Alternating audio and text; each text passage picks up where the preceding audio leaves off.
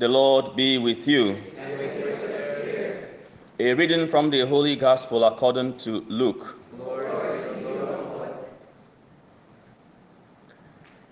Jesus came to Nazareth where he had grown up and went according to his custom into the synagogue on the Sabbath day. He stood up to read and was handed a scroll of the prophet Isaiah. He unrolled the scroll and found the passage where it was written The Spirit of the Lord is upon me, because he has anointed me to bring glad tidings to the poor. He has sent me to proclaim liberty to captives and recovery of sight to the blind, to let the oppressed go free, and to proclaim a year acceptable to the Lord. Rolling up the scroll, he handed it back to the attendant and sat down. And the eyes of all in the synagogue looked intently at him. He said to them, Today, this scripture passage is fulfilled in your hearing. And all spoke highly of him and were amazed at the gracious words that came from his mouth. They also asked, Is this not the son of Joseph? He said to them, Surely you will quote me this proverb Physician, cure yourself, and say, Do here in your native place the things that we heard were done in Capernaum. And he said, Amen, I say to you, no prophet is accepted in his own native place. Indeed, I tell you, there were many widows in Israel in the days of Elijah, when the sky was closed for three and a half years, and a severe famine spread over the entire land. It was to none of these that Elijah was sent, but only to a widow in Zarephath in the land of Sidon. Again, there were many lepers in Israel during the time of Elisha the prophet, yet none, yet not one of them was cleansed, but only Naaman the Syrian. When the people in the synagogue heard this, they were filled with fury.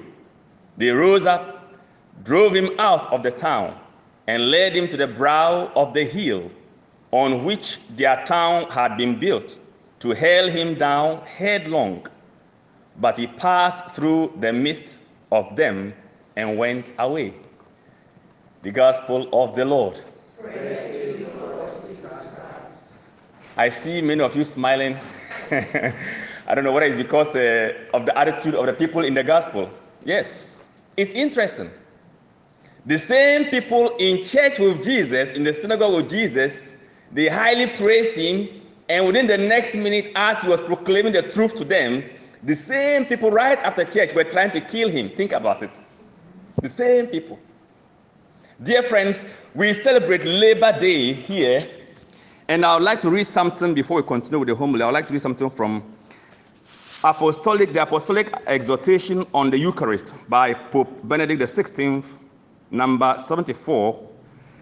He says, As I have occasion to say, work is of fundamental importance to the fulfillment of the human being and to the development of society. Thus, it must always be organized and carried out with full respect for human dignity and must always serve the common good. At the same time, it is indispensable that people not allow themselves to be enslaved by work or to idolize it, claiming to find in it the ultimate and definitive meaning of life. It is on the day consecrated to God that men and women come to understand the meaning of their lives and also of their work. This is so rich. And friends, what in short Pope Benedict, Benedict is saying is that indeed God, our Creator, is a worker. And since we are created in His image and likeness, we are supposed to also work. In Second Thessalonians, St. Paul will tell us, tell the community, last week we heard it, anyone who is lazy, who doesn't want to work, must not also eat.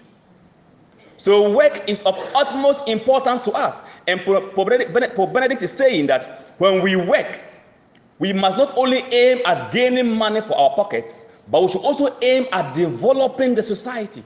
Work should help us individually and communally. That is the essence of work. And dear friends, we cannot have this mindset and put it into practice when we are detached from God, when we are away or far away from God. It's only in God that we can truly have our what? Our, our, our true purpose. It's only in God we can truly understand our purpose as human beings and the purpose of work.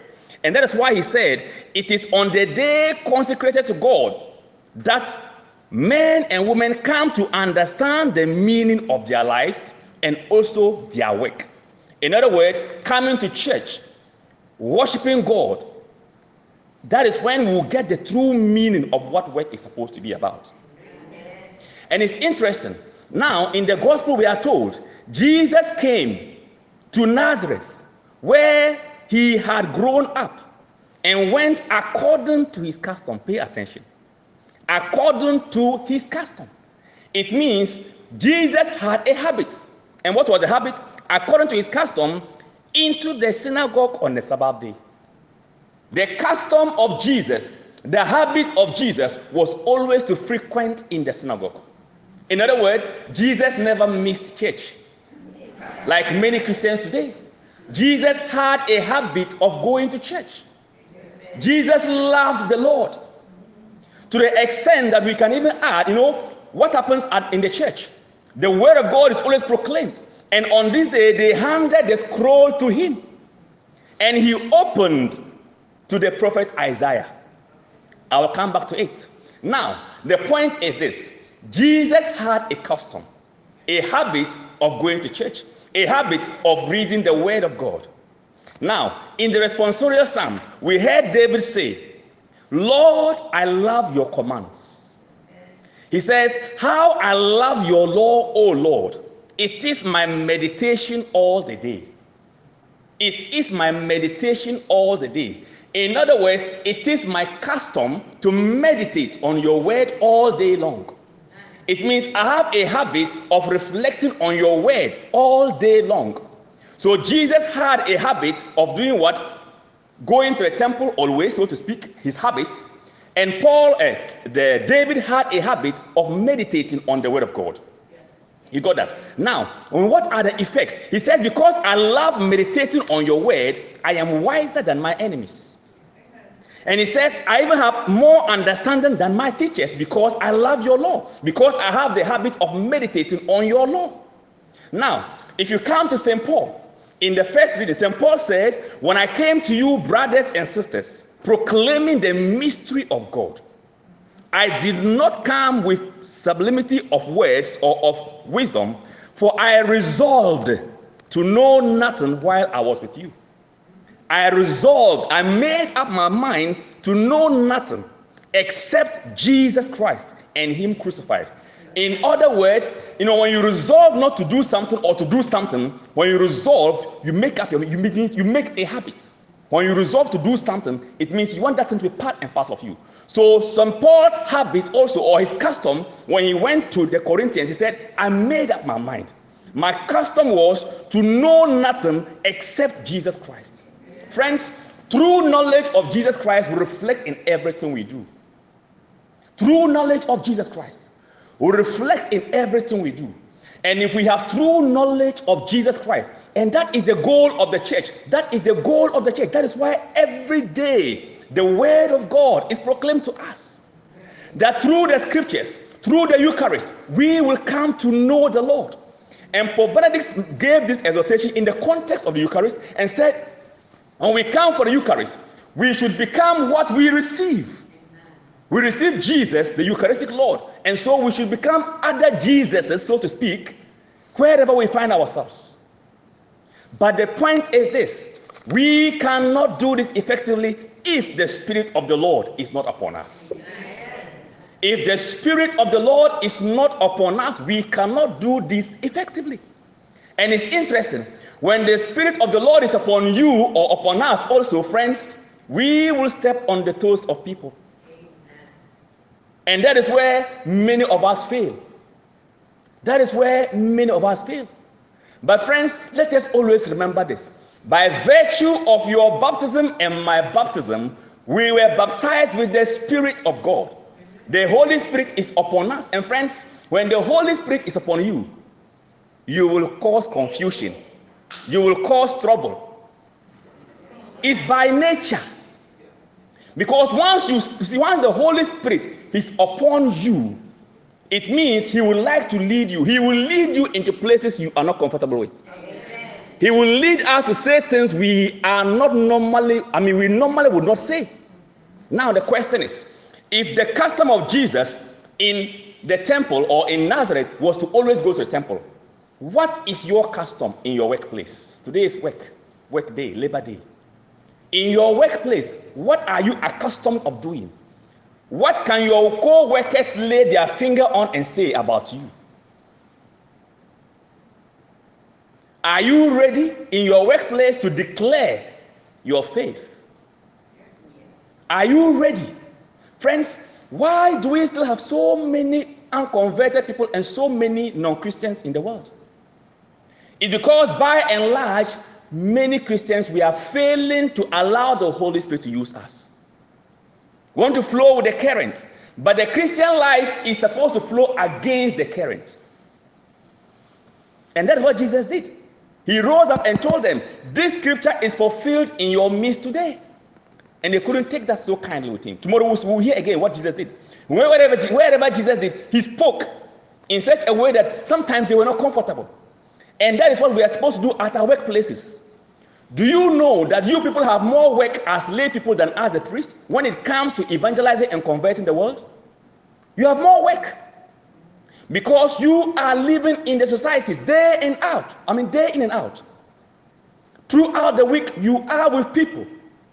And whatever we do, the St. Francis of Assisi says, proclaim the gospel at all times. And if necessary, then you use words. So, by our lifestyle in our workplaces. But, friends, we cannot effectively do that if we don't allow the Holy Spirit to use us. But the truth of the matter is that when we allow the Holy Spirit to use us, we are going to cause confusion. Because in your workplace, you will see things that are not right. Everybody is keeping quiet. But because the Holy Spirit is in you, you would like to talk. And that's the nature. The Holy Spirit's presence in us is supposed to ensure that we let the light shine wherever there's darkness. Amen. And these are the things people will not accept. And that is why the people in the gospel are told they rose up right in church, bundled Jesus, and trying to throw him down to kill him. Because what he was not saying was unacceptable to them. But that was the truth. Jesus talked of the woman at uh, Zarephath. Elijah's time. Elijah's time. That woman was working. She was a hard worker. And Elijah actually met her when she was picking sticks to go and work and feed her, her, her, her only child. Naaman was also a commander of the army of Israel. And during his time, was working hard. Israel overcame. That's a worker. Dear friends, as we, work, as we reflect on this day, God wants us to be open to the Holy Spirit. And if you listen to the opening prayer carefully, you see it right there. And God wants you to effect a change in your workplace. It is time to wake up at your workplace. And that is it. That is the world you find yourself in. Wherever we find ourselves, we must let the light of Jesus shine. We must learn to do the right thing. The documents of the way of the church on the word of God, we must be familiar with them. The social teachings of the church, if we all, in our little way, at our various places, will let the light of Jesus shine, friends, there will be a change in the world. And that is what we are called to do as Christians. But, friends, this is not going to be possible if we don't like coming to church, so to speak, if you don't like listening to the Word of God, if you don't like meditating, and if you don't like doing things for God, so to speak. Because in meditating on the Word, in going for the Eucharist, all we get strength to be able to stand the pressure, to withstand the pressure, and to be able to speak out, to be bold, to be courageous. So let us avail ourselves to the Eucharist, the Word of God, and fellowship in coming to church. Amen. We pray for these graces in this Mass that indeed the Spirit of the Lord who is in us and upon us will lead us to bring transformation wherever we find ourselves. For you and I, we are the light of the world. Light of the world. We pray for these graces in this Mass. Amen.